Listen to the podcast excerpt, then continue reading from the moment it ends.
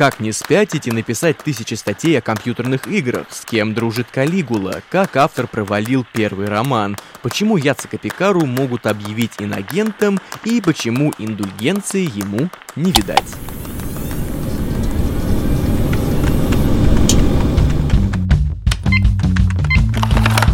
Авторизация.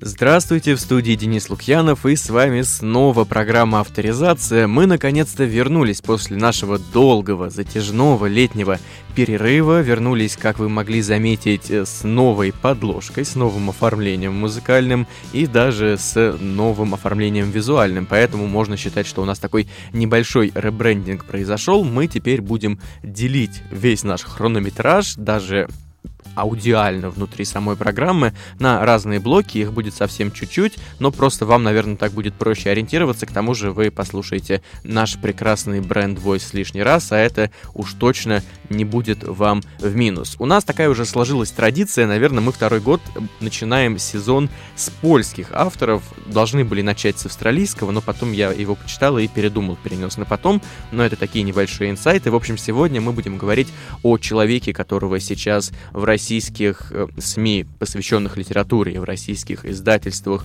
очень активно, как это говорит молодежь, форсят или очень активно пиарят. Это, конечно же, Яцек Пекара, человек, о котором во всех рассылках говорят. Не знаете, что почитать вместо «Ведьмака» Анджея Сапковского, а с Сапковского мы начинали предыдущий сезон. Почитайте Яцека Пекара. Авторизация. О жизни. Не знаете, о чем рассказать на радио, кроме Сапковского, расскажите о Яцеке Пекаре. Родился Яцек в Польше шестнадцатого мая тысяча девятьсот шестьдесят пятого года и изучал в институте психологию. Но потом он начал работать журналистом, и он написал около, как он признается, тысячи статей о компьютерных играх. То есть его область журналистики заключалась в гейм-индустрии, и, по-моему, он именно благодаря этому после уже смог, ну, благодаря знакомствам, точнее, он смог заключать сделки, договариваться с людьми, чтобы по его книгам делали, хотел сказать, снимали компьютерные игры. Конечно же, нет, конечно же, компьютерные игры не снимают, а просто делают. Писать автор захотел в одиннадцать лет, тогда он зачитывался одной какой-то, он не уточняет какой, историей Станислава Лема, и, отвлекаясь, мы поздравляю Станислава Лема, к сожалению, посмертно, с юбилеем, с круглой датой. Ему исполнилось сто лет, поэтому, маэстро, наши поздравления. Хорошо, что мы так в начале сезона его упомянули, потому что специальный выпуск, к сожалению, не успели, но в любом случае еще раз посмертно поздравления наши. Маэстро, книги-то все равно с нами остаются. И еще автор захотел писать, Яцек Пекара уже захотел писать в детстве, в частности, фантастику, потому что он видел в ней и в книге Станислава Лема, которая он читал, очень яркий контраст с суровым социализмом, как он говорит в интервью. И вообще Пекара очень не любит все, что связано с СССР, все, что связано с красными. Он эту тему, те, эту тему постоянно старается как-то поднимать в книгах, говорит, что, ребята, это плохо, так нельзя. И, кстати, он очень много еще пишет публицистических статей. Он работает до сих пор в каких-то журналах, но в качестве колумниста уже и уже не игрового. Но к этому мы еще чуть-чуть попозже сегодня обязательно придем. И вот на таком контрасте яркой, сочной фантастики и суровой реальности социалистической ему захотелось тоже попробовать сделать что-то в свое. И уже в школе он познакомился с Рафалом Земкевичем и Ярославом Гжендовичем. Это известные польские журналисты и писатель. И они основали так называемый «клуб творцов». Вот по-русски это написано как будто какой-то такой древний бородатый сленг, не компьютерный, а интернет-сленг еще из нулевых годов, из десятых даже. Но по-польски это звучит примерно так же, просто я по-польски сегодня мало что буду озвучивать, иначе у вас кровь из ушей потечет от моего произношения. Хотя языки похожи, но кровь все равно из ушей потечет. И тогда в этом клубе они пришли к мнению, Яцек в частности, что надо работать над умной развлекательной литературой, так называемой, то есть совмещать приятное с полезным, если говорить такими уже банальными фразами. Вообще есть такая проблема, сейчас лирическое отступление небольшое, что существует так называемое жанровое гетто в литературе, куда попадают все книги, написанные строго в каком-то жанре. Детектив, романтика, фантастика, просто развлекательная литература — это все существует где-то в стране, на это смотрят укоризненно, последние годы ситуация хорошо, что меняется, но все равно не очень сильно. И есть у нас условная высокая литература, вопрос очень дискутируемый, мы сейчас про него особо много говорить не будем, но это все еще со времен Аристотеля, конечно, тянется. И вот Пекару такой расклад дел тоже не устраивал, поэтому он сказал: будем писать умную развлекательную литературу. Вопрос, насколько у него это получалось тогда и получается сейчас. Ну, мы решили про это сами не разглагольствовать, мы решили поговорить с профессионалом, поэтому мы спросили у переводчика Яцека Пекары на русский язык, у Сергея Легезы, а как ему кажется, вообще удается ли Пекаре соблюдать баланс между развлекательным и, как он говорит, умным в своей литературе, или все-таки замечается перевес в какую-то одну из сторон? Пекара, в принципе, был один из тех авторов, которые начали играть с фэнтези, и он наряду с Гжендовичем стоит в основах, да, в отцах-основателях фэнтези. Они как раз создавали свой клуб, свое вот это содружество авторов, исходя из того, что их задача, которую они видят, главная и базовая задача, это дать Польше хорошую развлекательную литературу. Постольку, поскольку все семидесятые, восьмидесятые годы, базовым, ну там, до Сапковского, условно говоря, да, в Польше... Главные авторы — это были авторы так называемого социологического течения, как они его называют. Это авторы, которые, описывая странные, не похожие на наш миры, в принципе занимались скорее социальной критикой. Пекара, он все-таки развлекательный автор. Я бы не называл его тем, который э, пытается сделать что-то большее. Но другое дело, что э, он действительно пытался, по крайней мере, в большей части своих книг не просто писать, но, по крайней мере, не дать читателю заскучать э, не в смысле действия, а в смысле э, сложности описываемых миров. Тут, правда, нужно сказать, что э, это не установка одного только Пекары. Это, в общем-то, я бы, наверное, посчитал бы э, таким родовым пятном всей польской фантастики и фэнтези в принципе как таковой. Да? Внутренние отсылки, пасхалки, э, игра с читателем — это то, что у них есть, и то, с чем они э, довольно охотно играют. Насколько же автору удалось сохранить баланс умности и увлекательности? Ну, мне судить трудно. Для меня Пекара — это автор достаточно неровный, и это та ситуация, когда отдельные его произведения мне достаточно сильно нравятся, а целый ряд из них, мне кажется, довольно проходящий. В тысяча девятьсот восемьдесят третьем году выходит дебютное произведение автора, это рассказ «Все лики сатаны», появляется он в ежедневнике «Фантастика». И вообще Пекара признается, что на тот момент и до сих пор, в принципе, как автора, как человека, его всегда интересовало все, что находится вокруг, весь мир в проявлениях различных, начиная, я не знаю, почему поют птицы, банальным вопросом, и заканчивая какими-то там медицинскими, историческими терминологиями. И Яцек Пекара очень любит, между прочим, заниматься спортом, так что у нас сегодня бодрая с физкульт-приветом программа, потому что чего он там только не делает, он почти Нет, он не такой сумасшедший, как Мураками, конечно, который каждое утро проплывает по десять километров, пробегает по десять километров, и все это рано утром. Пекара плавает, Пекара занимается, по-моему, тяжелой атлетикой, но могу ошибиться, и Пекара бегает еще и хочет даже получить лицензию дайвера официальную, и вообще очень уважает и любит экстремальные виды спорта. Немного сейчас еще отвлечемся, скажем про его... не то чтобы литературные вкусы, а скорее про тех авторов, которые на творчество Пекары очень сильно повлияли, как он сам, опять же, в интервью признается. Тут такой пр- прикольный контраст получается. Это Булгаков, с одной стороны, а с другой стороны это Нил Гейман. И Булгакова автор ценит как вечную, но фантастическую классику, а Геймана как пример современной, хорошей фэнтези, ну, с нюансами там городского фэнтези, магреализма, литературы. Но, кстати, об отношении Пекары к фантастике в широком смысле мы поговорим чуть-чуть попозже и даже, возможно, прямо сейчас. Авторизация. Самое пикантное. Что Яцек Пекара понимает под фантастикой в широком смысле? А он говорит, что это вообще все книги. Так когда-то давно сказал Пратчетт, он говорил, что любая литература сама по себе фантастична, ведь даже если два героя в рамках сюжета встречаются на улице, ну, условно, парень и девушка, они десять лет друг друга не видели, столкнулись на улице в Нью-Йорке и внезапно узнали друг друга, все равно в жизни шанс такого, он очень маленький, в литературе шанс повышается автором просто потому, что ему нужно писать сюжет. Фантастика, именно уже в таком привычном нам понимании, она, по сути дела, строится по такому же принципу. Автору нужны все вот эти допущения для того, чтобы простраивать дальше каким-то образом сюжет. У нас такая сегодня еще тоже развлекательно умная программа получается.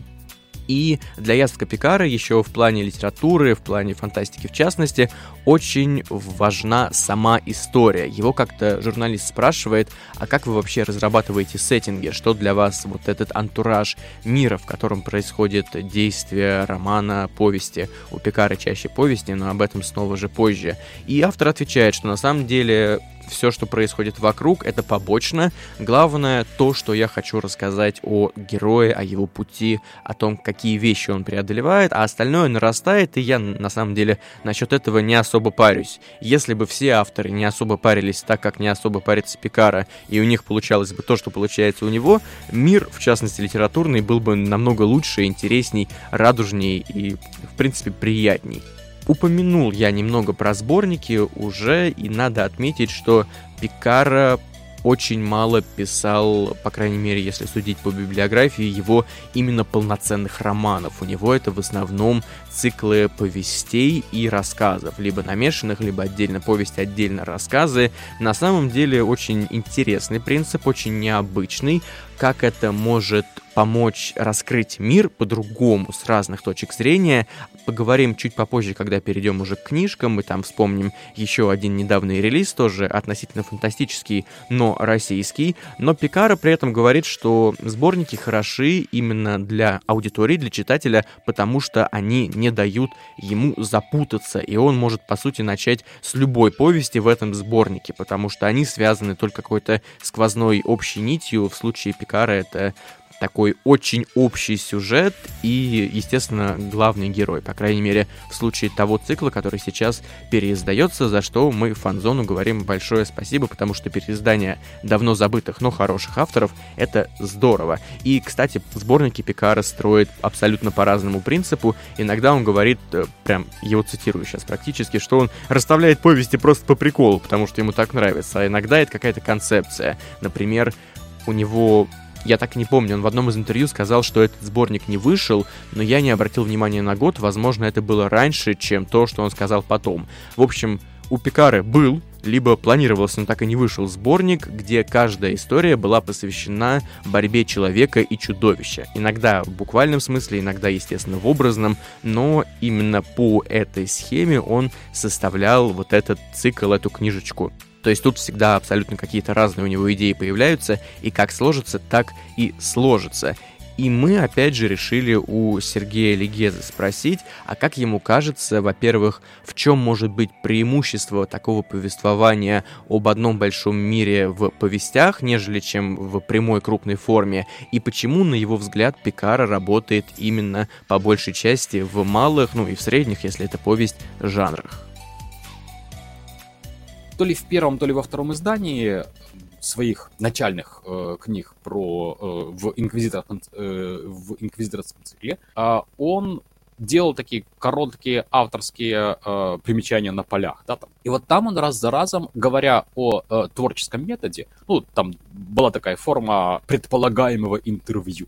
Скорее всего, что ты, читатель, хочешь меня спросить об этом, так вот, мне нетрудно ответить, отвечаю же. И вот Пекара раз за разом, говоря о том, почему он пишет именно так, как он пишет, рассказ всегда дает ему возможность вводить не связанные и не завязанные на основной сюжет какие-то отсылочки. А поскольку, поскольку каждый текст происходит в другой локации, то этих внешних по отношению к сюжетному мясу рассказа отсылок может быть больше, ну, по крайней мере, с точки зрения Пекара как автора, чем для большого. Польша имеет очень серьезные, очень хорошо работающие и хорошо работающие последние тридцать лет как минимум клубы любителей фантастики. Клубы любителей фантастики для Польши — это не просто место, куда мы, читатели, можем прийти и обсудить какие-то последние книги и новинки, да? Клубы любителей фантастики в Польше работают, по сути, как общественные организации. Они устраивают конвенты, соответственно, они находятся на контакте с местной властью, потому что устроить конвент в э, Польше — это устроить конвент, как правило, в городском пространстве. Соответственно, у польских ка эл эф довольно старая традиция э, выпуска фэнзинов, которая может идти с перерывами, но на любой текущий момент времени, с середины восьмидесятых до сегодняшнего момента, мы говорим о том, что как минимум с полдесятка, иногда десяток фэнзинов всегда активны. Польша — это страна, где с восемьдесят третьего, формально с восемьдесят второго, продолжает существовать журнал фантастики, где есть зависимости от того, насколько хорошие тексты мы в нем помещаем и насколько удачными будут продажи. Наличие журнала и наличие фэнзина означает, что большая часть авторов, которые будут публиковать свои первые произведения, и достаточное количество авторов, которые будут продолжать свой контакт с публикой, будут делать это не на уровне э, «я начал свой творческий путь с пентологии фэнтези», да? Они будут делать это э, с рассказов. Большая часть известнейших польских авторов, в том числе, которые известны нам, там, включая Сапковского, например, это авторы, которые, а, стали известны именно благодаря рассказам, которые они публиковали или в фэнзинах, или в официальных журналах, и, б, это авторы, первые книги которых это были сборники, собственно, их рассказов. Очень интересно Пекара отзывается об интриге. Он говорит метафоры, он говорит, что это прогулка по дому, в который вас привел приятель показать свое новое приобретение. И вот он вас ведет, ведет, показывает комнаты, комнаты. Вы заходите в прекрасный розовый зал, где стоят розовые пони, лошадки, на которых должны резвиться его дети, может быть, внуки, неважно. И потом внезапно вы оказываетесь, сами не понимая как, в... в комнате, где стоит клетка, на стенах кровь, и вы не можете выбраться. Вот примерно так же он отзывается об интриге и говорит, что автор всегда должен совершать какие-то такие безумные ходы, чтобы читателя держать в постоянном напряжении. Кстати, Пекара еще довольно часто, не хочу сказать, что всегда, но практически всегда пишет именно от первого лица, и у него выходил сборник рассказов, который называется «Мой друг Калигула». И я читал интервью, которое было посвящено по большей части конкретно этому сборнику. Мы про него поговорим сегодня только в этом блоке, потому что, ну, он так в стороне стоит от общего творчества. К чему я это вообще упомянул? К тому, что журналист там сказал: вот у вас в этой книге все истории, они крутятся вокруг мужчин и написаны от имени, от лица, точнее, от прямого, от первого лица, от мужчины. Вам не кажется, что это как-то, ну, по-сексистски? Это я сейчас простым языком, там немного другая формулировка была, тем более имеете в виду польский, это с помощью все переводчиков делается, гуглов переводчиков, поэтому, может быть, там и имелся в виду как раз сексизм, на что Пекара ответил: да боже мой, что вы такое думаете, просто на самом деле автору кажется, что нужно, когда ты пишешь от первого лица, работать именно в том гендере, наверное, мы назовем это так, которому ты сам принадлежишь. То есть намного сложнее писать от женского лица, от первого лица от женщины, если ты сам мужчина, и наоборот. Хотя многие пробуют, и у многих получаются. Хотя Пелевина за это загрызли, хотя получилось неплохо. Слишком много «хотя», поэтому мы переходим к следующей теме. А следующая тема тоже довольно интересная. Она об отношении Пекари к вообще процессу творчества, потому что он говорит, что ему иногда невыносимо вот эта писательская деятельность, стучание по клавиатуре пальцами, и ему кажется иногда, когда у него особенно простроен очень хорошо сюжет, история, он знает, как все от начала до конца вывернется в итоге. Вывернется в итоге, классно звучит, надо взять на заметку. В общем, когда он все это знает, ему кажется, что книга уже написана, и он сейчас просто занимается обычным переписыванием всего этого из головы на бумагу. И это ему очень-очень сильно не нравится. Это кажется такой рутинной работой, как, я не знаю, заполнение отчетов, заполнение бумажек в бухгалтерии. Придумайте ту работу, которая вам больше всего не нравится. Вот для Пекара это примерно то же самое. Но когда начинается чистое творчество, когда сюжет начинает писать сам себя в процессе работы над произведением, вот тогда-то он получает от этого настоящее удовольствие. Он в плане не сюжет, а Пекара. Хотя кто знает, какие чувства испытывает сюжет, когда над ним изгаляется автор. Передышки между романами в последнее время, между произведениями, автор старается брать реже, как он шутит в интервью. Время идет, все мы не молоды, все мы... Не, нет, не, не все мы не молоды, точнее, все мы не вечны. Кто-то молод, кто-то не молод, я уже не молод, поэтому я стараюсь писать как много больше. Никто не знает, что случится со мной завтра. Вот такое позитивное мышление у человека в пятьдесят пять лет.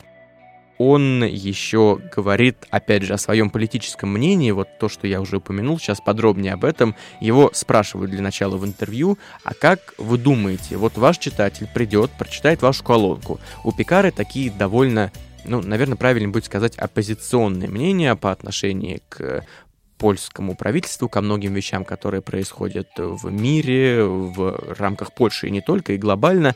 И вот журналист спрашивает, вот читатель идет, покупает вашу книжку, наслаждается ей, потом видит, что у вас колонка. Приходит, изучает ее и понимает, что больше он вас читать не будет, потому что его политическое мнение кардинально не совпадает с вашим, хотя в книгах вы это не транслируете. В книгах вы говорите о другом, о более вечном, более постоянном. На что Пекара очень хорошо отмечает. Он говорит, что мы живем в том мире, когда вам так или иначе придется мириться с политическими взглядами чужого человека, потому что политические взгляды есть так или иначе у любого. Это не пятнадцатый век, где у крестьян просто не могло быть политического взгляда никакого. Мы сейчас так ударяемся немного в тему чуть более... Придумываю синоним к слову «политической», но не могу придумать. Так что в чуть более политическую. И Пекара просто говорит, что да, вот есть моя колумнистика, это мое одно мнение. И, в принципе, по-хорошему... нормальный читатель будет с этим мириться, потому что он приходит наслаждаться моими книгами не ради того, что я пишу в колонках, а ради самой истории.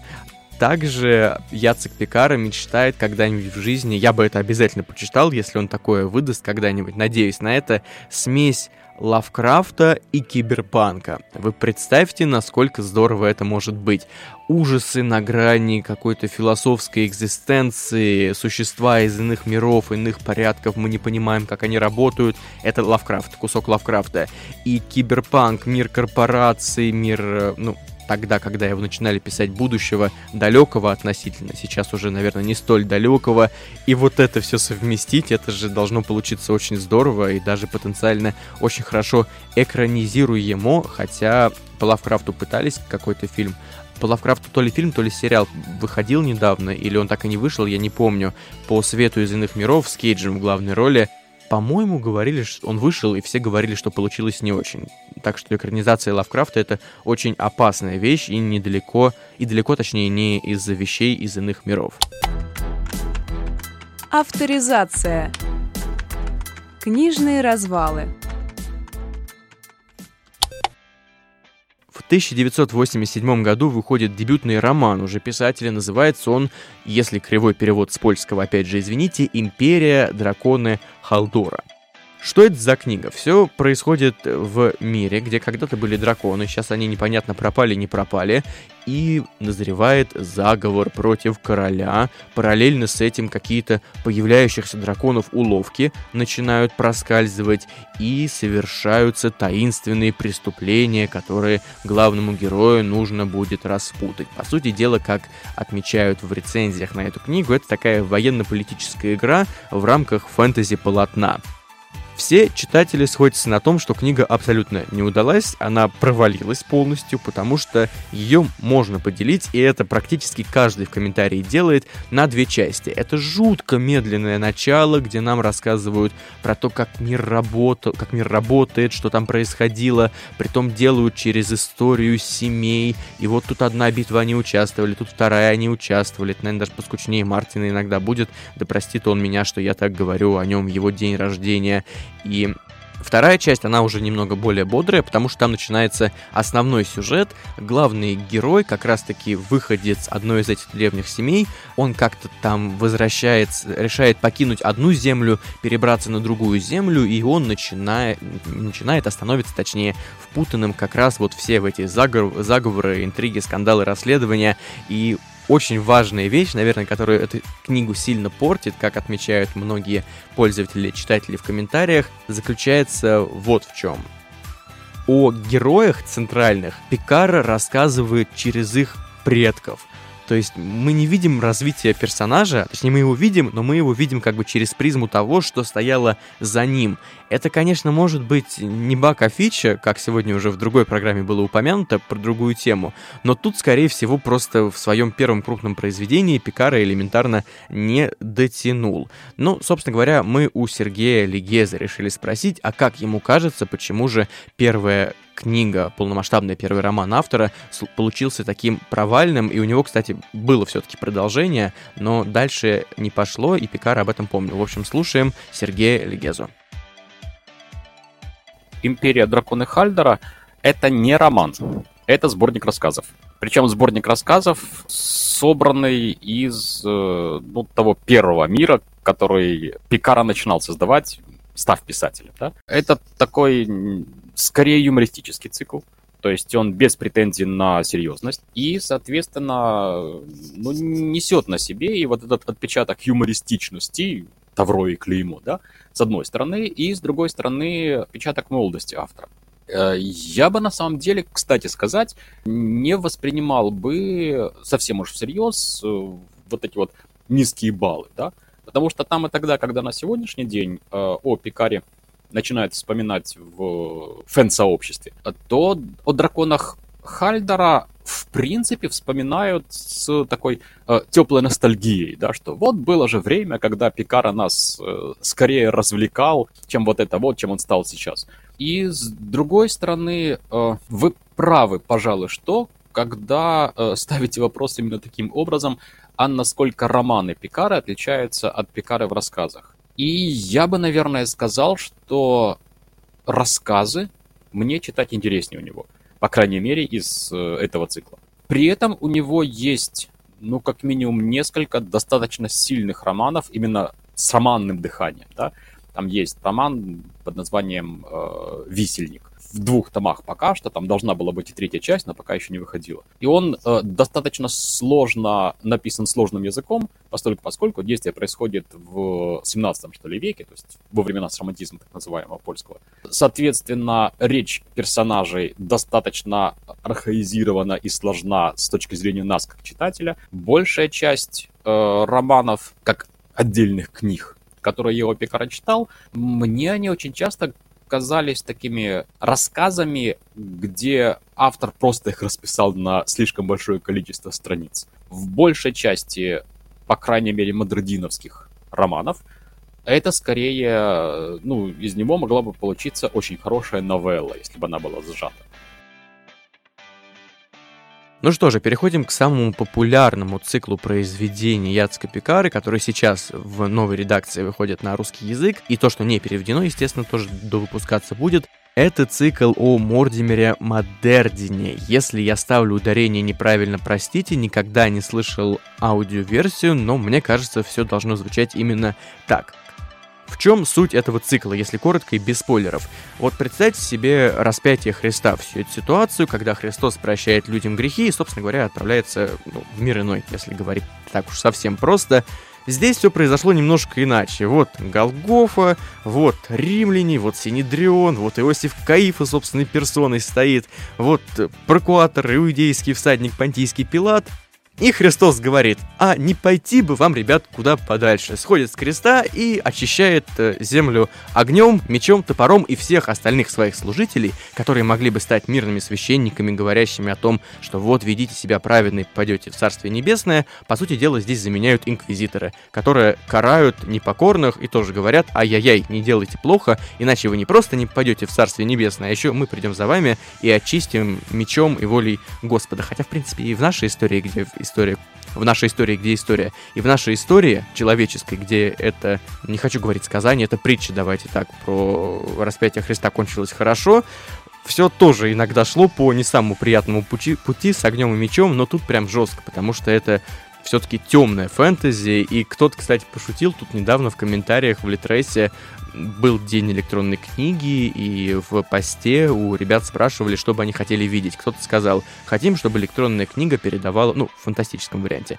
передавала запахи. И кто-то в комментариях пошутил, а представьте себе читать Яцека Пекару, после пяти страниц вам захочется выключить передаватель звуков, потому что первая повесть, первые книги, то есть первого сборника, начинается с того, как в корзинку падают семь отрубленных голов. Ну вот представьте, как это пахло бы. Я думаю, вам тут же захочется не развидеть даже это, а разнюхать. Пусть, пусть будет такое слово сегодня. В общем, все события цикла происходят изначально вот в этой около Новой Римской империи, где-то рядом, плюс, естественно, Польша тут, конечно же, затрагивается. Написано все от первого лица, от лица инквизитора, и он иногда так очень забавно говорит, он же вам рассказывает свою историю, он обращается к читателям, по крайней мере, в том переводе все еще Сергея Легезы, но просто чуть более старом, в который я читал, он обращается к своим слушателям, хотел сказать, конечно, к читателям.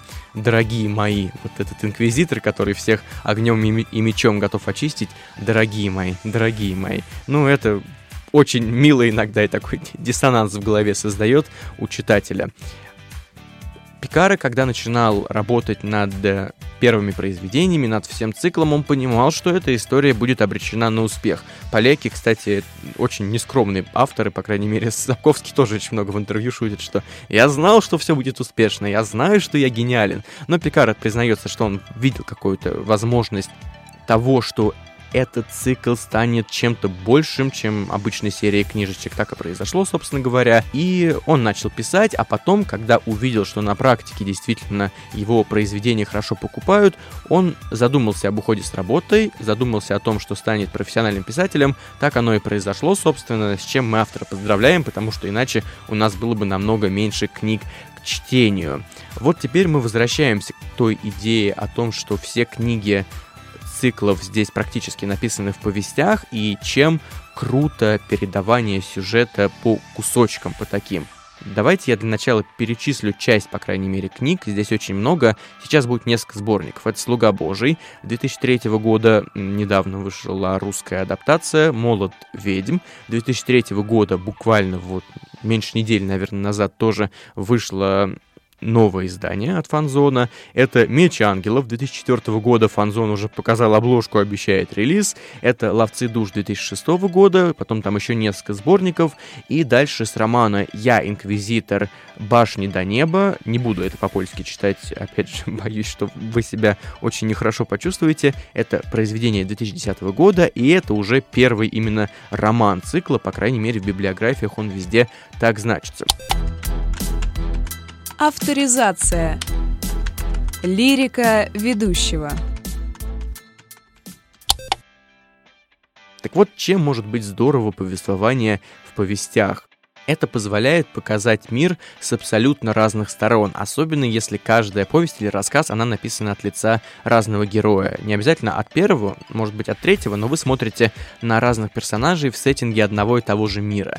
И это, по сути, вам дает такой триста шестьдесят взгляд, такую панораму большую вокруг всего придуманного. И это очень хорошо может сыграть автору на руку, даже в случае Пекары, когда практически все истории рассказаны, или даже все истории, просто последние книги, я признаюсь, я не читал, их очень много, рассказаны от лица главного героя. И вот я говорил, что мы вспомним одного современного писателя, у которого недавно вышла похожая история. Конечно, я не могу в сентябре, записывая программу, не сказать о Пелевине. У него в этом году вышел первый, по сути дела, роман, только там не в повестях, там в рассказах. Но технология та же самая. И многие отмечают, я, наверное, тоже скажу, что благодаря этому мир ощущается чуть более объемным. История теряет в сюжете, если мы говорим про Пелевина, он не такой драйвовый, как тогда, когда он пишет, допустим, большое полотно ром- романическое, большое полотно романа общее, но мир чувствуется намного более выпуклым, и это здорово. Но мы отвлеклись с Пекары на Пелевина. А в принципе, что еще об этом цикле можно сказать? Можно сказать, что автор очень хотел бы расширить место действия, и он даже начинал это делать, потому что потом в последующих книгах начнется так называемая русская трилогия или российская трилогия, не знаю, как лучше перевести. Герой попадет в Русь того времени, в Русь этого альтернативного мира, и там тоже будут происходить определенные события, что довольно, кстати, интересно, но Пекара признается, что ему хотелось бы расшириться, например, до английских островов. Может быть, когда-нибудь он это сделает, но пока, если не ошибаюсь, ему этого еще не удалось, не получалось. Мы снова обращаемся с вопросом к Сергею Легезе, на этот раз мы у него спрашиваем вот что. Яцек Пекара долгое время работал журналистом. И, по крайней мере, на мой взгляд, когда человек долгое время работает с текстами такого формата, журналистского формата, он, возможно, начинает писать по-другому, рубить предложения, может быть, делать их короче, проще. В общем, мы у Сергея Легезы решили узнать, а как ему кажется, повлияла ли журналистская работа Пекары в свое время на его слог, изменила ли она его как-то. Давайте слушать. В переводческой биографии была забавная история, когда я впервые пытался сконтактировать с Яцеком Дукаем, презентуя себя, да, у меня за плечами уже был э, перевод Пекара первого, и я, как честный человек, ему сказал, что ну вот, среди польских авторов я, например, работал с Пекарой, и Дукай воспринял это довольно э, иронично-саркастично, в том смысле, что Пекара не настолько сложный автор, чтобы работа с ним давала какие-то плюсы, позитивные моменты для работы с текстами Дукая, потому что из большинства польских авторов, с которыми я работал, Пекара в этом отношении языкова, ну, наверное, проще всего. Это не в минус ему идет как писателю. А Пекара автор политизированный. Не политизированный в смысле за какую-то партию, да, а политизированный в смысле э, введения социального контекста, в котором он живет здесь и сейчас, в свои произведения. И причем он занимает довольно странную позицию. Он правый. Безусловно. Но он крепко ненавидит, ну или, по крайней мере, не любит церковь как официальную структуру. Это, в принципе, видно и в Мадердиновском цикле. Вот церковь как формальная организация Пекарой, мне кажется, видится, ну, по крайней мере, враг, может быть, сильное слово, да, э, но недоброжелатель той Польши, которая для него э, важна. В одном из романов он описывает антиутопию Польши под властью католической церкви как формальной организации. И вот в этом моменте он достаточно последователен, и он такой вот остросоциальный, да, в э, том, о чем он пишет, а иногда и в том, как он пишет. Вы ведь помните вот эту вот присказку или там вот это вот отношение к жизни, которое было характерно для э, Мордимера? Так вот, я вам расскажу, как это произошло и откуда это было взято. Вот такая вот история с ним случилась, и после этого он вот эту вот пословицу взял в свой репертуар. Это было довольно прикольно в первых томах, но чем больше разрастается цикл, а сейчас в нем там что-то больше десятка, между десятью и пятнадцатью книгами, тем больше, особенно если речь идет о приквелах, тем больше это... ну, немножко напрягает меня, по крайней мере, как читателя. Поэтому, ну да, тут есть вот этот момент, что язык, который Пекара выбирает, он выбирает один раз и навсегда. И если это длинный цикл, то это становится несколько монотонным языком. Но я не думаю, что причина здесь все-таки была бы журналистика. Ну и последнее, что мы у Сергея Легезы на сегодня спросили, это, конечно же, пара советов. Польская фантастика сейчас в нашей книжной индустрии очень активно переводится, активно рекламируется. Не вижу ничего в этом плохого до тех пор, пока фантастика хорошая. Пока что все хорошо, и Яцек Пекара входит в ту же парадигму, в которую сейчас в Фанзоне Адам Шехштов входит, и еще несколько польских авторов, не помню названия. Книжки хорошие, книжки здоровские, и мы решили поэтому у Сергея Легезы спросить, а что бы еще из польской фантастики он мог нам посоветовать. Возможно, что-то, о чем мы даже не слышали, и издатели, может быть, возьмут это даже на заметку. Почему, собственно, и нет, но слушаем Сергея.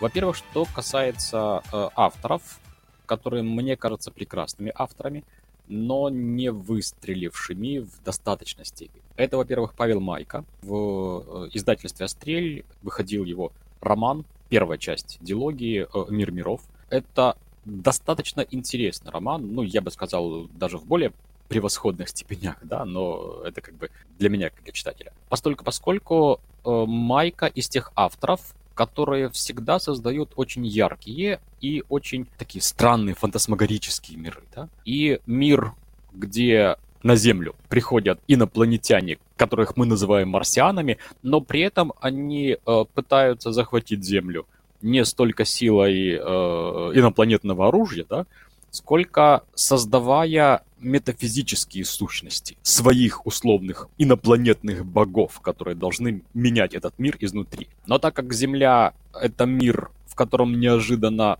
плотная символическая ткань, то вместе с условно-марсианскими богами, инопланетными метафизическими сущностями, здесь начинают оживать все те э, легенды, все те сказания, которые Земля накопила за те несколько тысяч лет цивилизации, которые у нас существуют. А второй автор, который незаслуженно не оказался прочитан, это Марчин Подлевский. Вышел снова-таки в «Остреле», только в параллельной серии, которая была ориентирована не на фэнтези, а на научную фантастику. Подлевский больше всего похож, наверное, на Питера Гамильтона. Это спейс-опера, в достаточной степени хорошо сделанная и глубоко проработанная. Есть ряд авторов, которые обещаны, которые должны выйти в скором будущем, чьи анонсы уже были, так или иначе. Прежде всего, это Цезарий э, Сбешковский, второй том э, его условного цикла про такую параллельную землю, которая э, местами очень походит на нашу, местами не слишком походит. Это роман, который на польском выходил э, под названием «Дисторшн», э, на русском, я сейчас не вспомню, признаться, ну там с переводом не э, английская калька, а русский вариант. Это э, военный роман, но это очень жесткий и жестокий роман, не в смысле даже, э, что нам показывают э, всю бескомпромиссность ведения военных действий. До, до какого-то момента, там, до последней трети, он очень спокойный в смысле того, о чем автор говорит. Но это роман, где с первых страниц, пожалуй, что мы знаем, что это ничем хорошим не закончится. Это о Накантах. Насколько я знаю, э, переведена ее трилогия, или, по крайней мере, первые книги. Не знаю, как она будет называться на русском, на польском. Э, оно называлось, условно, э, «Предлунные». Такой э, очень странный мир, э, очень зайделевский мир в своей структуре. Но при этом мир, который остается научной фантастикой в достаточной степени, чтобы помещать ее в эту, в эту нишу. Да? Это роман писательницы, которая чрезвычайно интересна, мне кажется, и чрезвычайно разная во всех ее романах. Потому что, повторюсь, она очень разная. Она пишет и э, фэнтези, она пишет и научную фантастику, она пишет и э, детские романы, она пишет и детективы, причем такие ретро-детективы в э, польском формате. Э, я бы обратил внимание на э, Петра Гурского. Совсем недавно вышел его роман «Закон ордена» или «Правила ордена». Dark Fantasy в достаточно интересно сделанном мире. И я бы обратил внимание на Пшехшту. Сейчас вышла первая трилогия и готовится, насколько я понимаю, в работе находится первый том следующего трилогии. Ну а напоследок, как всегда, я бы хотел прочитать вам отрывок из сборника Яцека Пекары «Слуга Божий» в старом переводе, на всякий случай уточняю.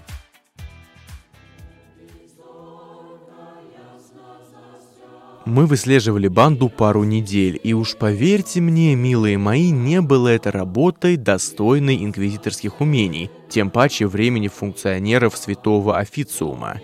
Единственная польза от всякой суматохи то, что, изрядно облегчив городскую казну, бургомистр вознаградит нас за труды. Такой была договоренность с Хайнрихом Помелем, высшим и старшим в Равенсбургском инквизиториуме. А уж тот и собственной матери выставил бы счет за свое рождение, и я соврал бы, сказав, что мы его за это не ценили. Инквизиторское содержание – сущие гроши, но благодаря активности и инициативности Помеля в кошеле вашего нижайшего слуги время от времени звенели лишние монетки. Ясно дело, сам Помель имел с этого приварок куда больший, но мы с этим и не думали спорить. Во-первых, инквизиторы чтят служебную иерархию, и хорошо бы, если бы это действительно в обе стороны. Во-вторых, старое правило купцов гласит, лучше получить десять процентов со ста дукатов, чем ничего с тысячи. И потому бедный Мордимер радовался, что вскоре сможет позволить себе что-нибудь большее, чем корочка хлеба да глоточек воды. При всем своем сердолюбии, умениях и цинизме Хайнрих Помель был почти идеальным главой. Отчего так? От того, что радовался успехам подчиненных, искренне желая, дабы мы оказались достойны наивысшей чести, какая только может быть дарована инквизитору. Лицезрение его превосходительства епископа Хез-хезрона или лицензии апостольской столицы. Сам он давным-давно мог покинуть Равенсбург и работать в Хез-хезроне при самом епископе, но вечной горячке и вечному балагану, царившему в метрополии, предпочитал провинциальный покой. Я понимал его, но в то же время и жалел, что удобства повседневности пригасили в нем жар, какой должен пылать в сердце всякого инквизитора. Ибо место черных плащей, как нас кличут, там, где безраздельно властвуют зло и неправда. А местами такими, собственно, и являются апостольская столица, Хес-Хезертон и Энгельштадт, столицы нашей великой империи. Там расцветают ереси, там отступники замышляют свои мерзейшие планы, там в тайных мастерских чернокнижники призывают демонов, а ученые изучают таинства темной магии.